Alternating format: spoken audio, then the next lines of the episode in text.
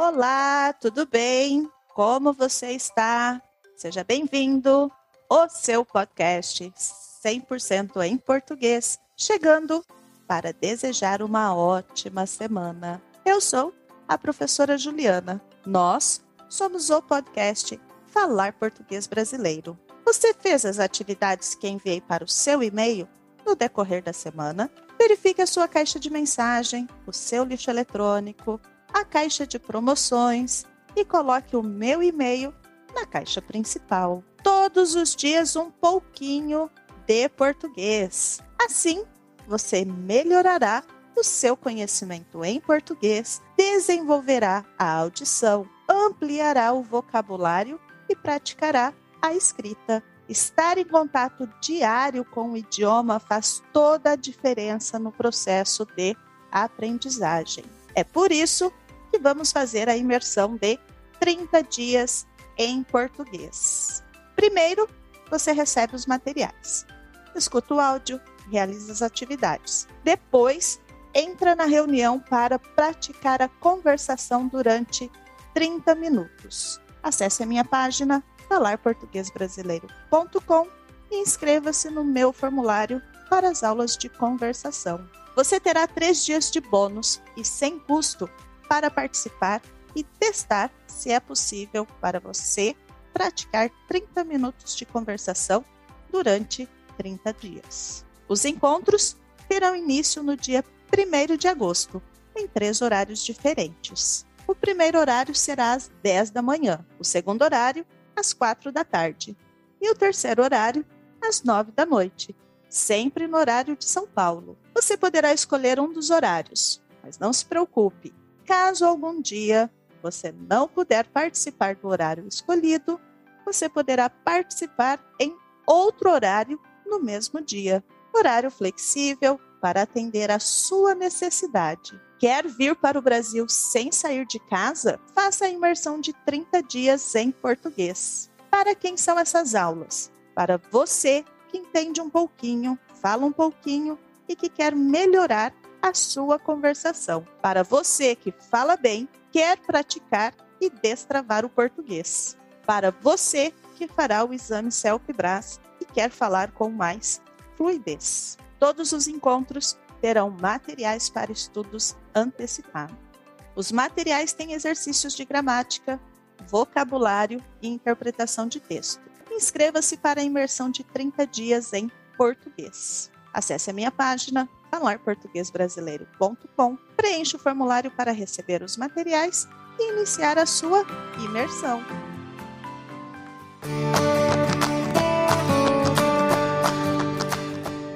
No episódio de hoje, vamos falar sobre Mário de Andrade, um pouco de literatura neste podcast.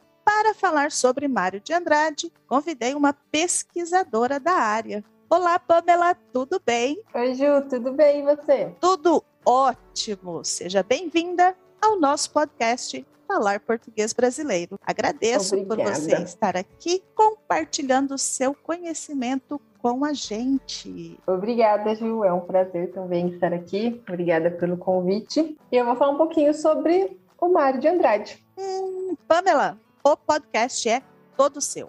Fique à vontade para falar tudo que precisamos saber sobre o Mário. Tá bom, obrigada. É, nome completo do Mário, né? É Mário de Andrade. Ele nasceu dia 9 de outubro de 1893 e morreu em fevereiro de 1945 em São Paulo. Nasceu e cresceu em São Paulo. Muitos acham que ele foi apenas um escritor modernista, né? Mas assim, ele não foi só isso ele era um crítico literário assíduo, muito crítico mesmo. Ajudava muita gente através das, é, como que eu posso dizer, através de suas várias cartas que tanto ele recebia como ele também enviava. Ele era musicólogo, folclorista, ativista cultural brasileiro. Além dele fazer a parte da primeira fase modernista no Brasil, ele organizou a Semana da Arte Moderna, E ele tem uma importância gigantesca para o pensamento do Brasil como um todo. No meu ponto de vista, assim, meu ponto de vista, uma das coisas mais importantes que ele fez para o Brasil foi mostrar, através da literatura, o Brasil afora. Porque, assim, as pessoas que moravam na capital de São Paulo, elas não faziam ideia de como era a vida no sertão, por exemplo. Então, para isso, ele viajou pelo Brasil para conhecer as representações de todo o povo brasileiro. E ele se encantou com isso, com o que viu e desejou salvar essa memória para sempre. Então, ele foi e criou a missão de pesquisa folclórica, que foi uma expedição que percorreu o norte e o nordeste do Brasil para coletar a arte e a tradição popular brasileira. Há hoje cerca de 21.500 documentos registrados porque como é bem antigo, então houve muita perca. Então esses documentos estão registrados através de fotografias, filmes mudos, danças, músicas, ritmos, cantos tradicionais e costumes de regiões brasileiras. Mário de Andrade ele também foi um grande político, porém foi voltado mais para a área cultural. Ele foi o primeiro chefe do Departamento de Cultura no estado de São Paulo em 1934. Porém, logo depois, em 1937, ele foi exonerado pelas suas ideias revolucionárias que estavam muito à frente do seu tempo. Dois dos seus livros mais conhecidos são Pauliceia Desvairada, que foi publicado em 1922 e é o primeiro livro moderno. Foi publicado bem no ano da Semana da Arte Moderna, né? Ele é um livro de poemas que fala sobre a cidade de São Paulo, que seria uma busca por uma identidade nacional. E outro livro bem conhecido, que é um romance, é Macunaíma, que é de 1928, que seria uma rapsódia. O que é uma rapsódia? É uma composição livre, mas que ela obedece características especiais ou clássicas. Essa rapsódia, ela é sobre a formação do Brasil em que vários elementos nacionais se cruzam numa narrativa que conta a história de Macunaíma, que é um herói sem nenhum caráter. Ele é um indígena, né? Então ele vai demonstrando várias culturas, porque o Macunaíma, o índio, ele vai viajando por vários lugares e vai trazendo um pouco de, de histórias desses lugares. Toda a obra de Mário de Andrade ela está em domínio público. Isso que eu ia perguntar agora, se a obra está em domínio público e também dizer que Macunaíma é filme e que é possível encontrar no YouTube. É isso mesmo? Sim, sim, é possível encontrar no YouTube. Tem um filme, o Macunaíma também foram feitas várias versões. Se eu não me engano, tem ele como quadro quadrinho também. Quadrinhos? Que é bem legal. Nunca vi. Aham, uhum, eu acho que tem. Se eu não estou enganado, tenho quase certeza que tem. E tá tudo em domínio público. Aí, assim, fica um convite instigante para os ouvintes aprofundar na poética de Mário de Andrade. Apesar que ele não escreve só poemas, que muita gente acha que ele escreve só poemas, mas não. E para tentar entender um pouco da parte dessa complexidade que é a cultura brasileira. A gente consegue ver muito do que é o Brasil nas escritas de Mário, através da literatura. Pamela interrompendo um pouquinho e explicando o que é o domínio público. Na verdade, você pode explicar o que é estar em domínio público? Domínio público, depois de 100 anos que, que a pessoa que foi publicado, eu acho que foi depois de 100 anos que foi publicado, né, uma obra, ela tem um domínio público. Aqui a gente tem o site do domínio público que a gente encontra todas as obras, não só do Mário, mas existem vários outros. Tem Machado de Assis, que também é muito bom para ler sobre literatura, mas existem vários outros autores em domínio público. E no domínio público não tem só livros, existem obras, é, filmes também, vídeos. E o interessante é que, como é domínio e é público, você, ouvinte, pode acessar e não vai pagar nada por isso, porque é público. Faça sua pesquisa, desfrute, aproveite da literatura brasileira sem gastar um real comprando livros, por exemplo. Você pode baixar tudo em PDF. O mais importante, você consegue ler da onde você estiver. Exato. Baixa no celular. Pamela, você pode falar um pouquinho mais sobre as duas obras dele, por favor? Posso sim, Ju. O Mário de Andrade, não só nessas duas obras, mas como todas as outras, o que define ele é a contradição. Por que como a contradição? Assim? Como assim?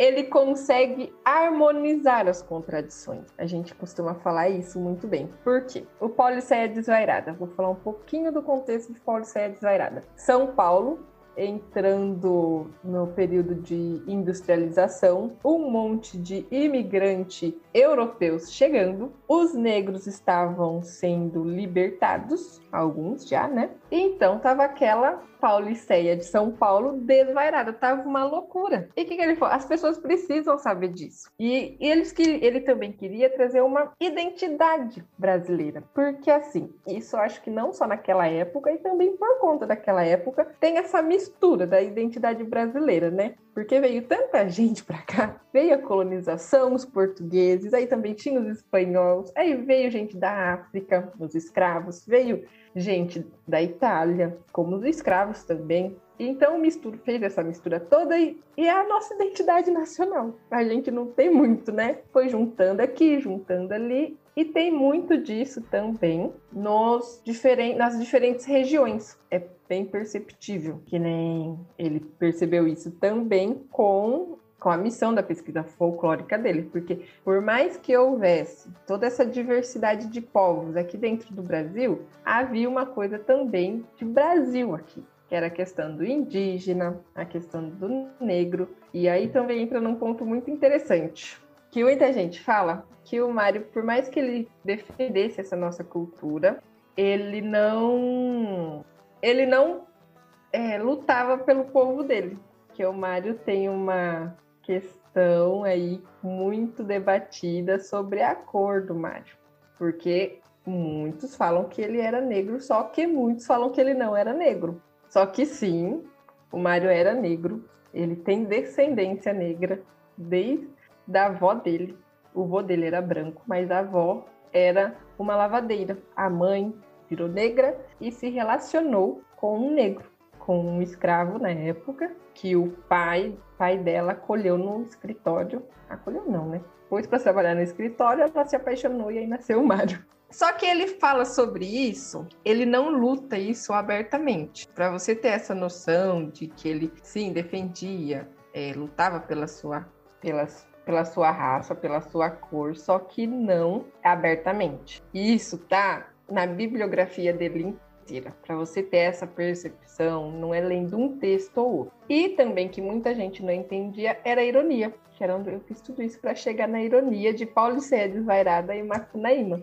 Porque o tom, quando também falei de contradição, é esse tom irônico que ele traz para todos os textos dele. Essa questão do dele lutar pelo Brasil, lutar pelo povo, miscigenado, o povo brasileiro, isso está então indiretamente, está implícito nos textos dele. Sim, está implícito nos textos. Porque, Porque eu acho ele é um marco do modernismo. Então, essa ruptura do que nós tínhamos antes em relação à literatura com o que foi criado, o que estava sendo desenhado, preocupado com o, o movimento modernista, a semana de 22. Só quem, de fato, estava aí preocupado com o nacionalismo brasileiro é que estava atuando na semana de 22, não é? Isso. E querendo ou não, dentre todos, o Mário era o que mais tinha essa coisa do nacional. Porque ele também, que nem Paulo Céia Desvairada, é o primeiro texto, os primeiros poemas que traz uma linguagem coloquial, uma linguagem acessível para todo mundo. Porque antes, como é a semana de 22 é essa quebra, essa ruptura com a tradição, a tradição era o quê? Antes era o simbolismo e o parnasianismo com as poesias. E uma então, linguagem mais próxima, uma escrita mais próxima do português europeu e o que a nossa sim. comunicação, a nossa forma de já desenvolver o português escrito, ela começa a surgir aí representado na literatura no movimento modernista. Sim, sim, mas é uma coisa mais acessível, que nem a questão da literatura, essa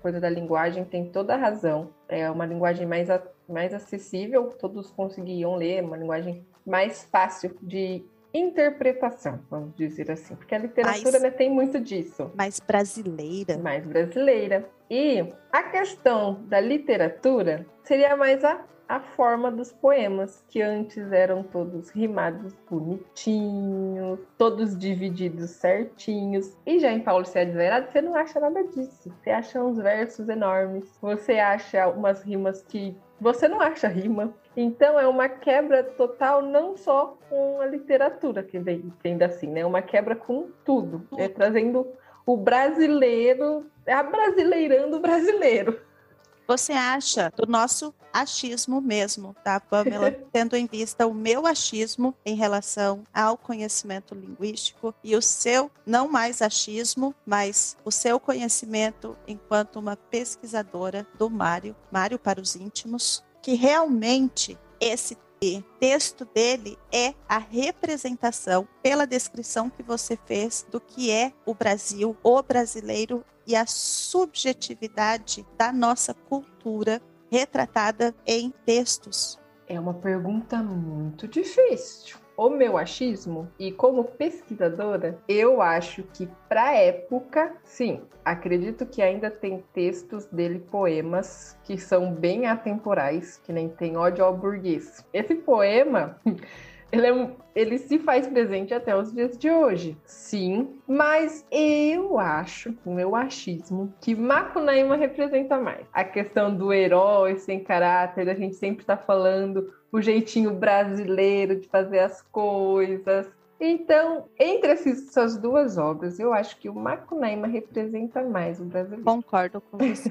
Concordo. Recomendo vocês ouvintes que assistam o filme, que leiam o texto, Pamela, você gostaria de contribuir com mais alguma informação, mais alguma coisa? Acredito que por hoje é só, mas espero voltar mais vezes. Eu espero que você volte mais vezes para que possamos conversar sobre a semana de 22 e o modernismo. O convite já está feito. E já está feito. Ah, perfeito. Então, Pamela, para hoje eu agradeço muitíssimo a sua participação. Nos vemos Obrigada. muito em breve no próximo episódio. Nos vemos sim, Ju. Muito obrigada pelo convite e pelo outro convite também. Que é isso. Eu sou a Ju. Eu sou a Pamela. E nós somos o podcast Falar Português Brasileiro. Faça sua imersão em português. Inscreva-se na minha página Falar Português Brasileiro. Nos vemos no próximo episódio. E mais uma vez, Obrigada, Pamela. De nada, Ju. Eu que agradeço. Tchau, tchau. Tchau.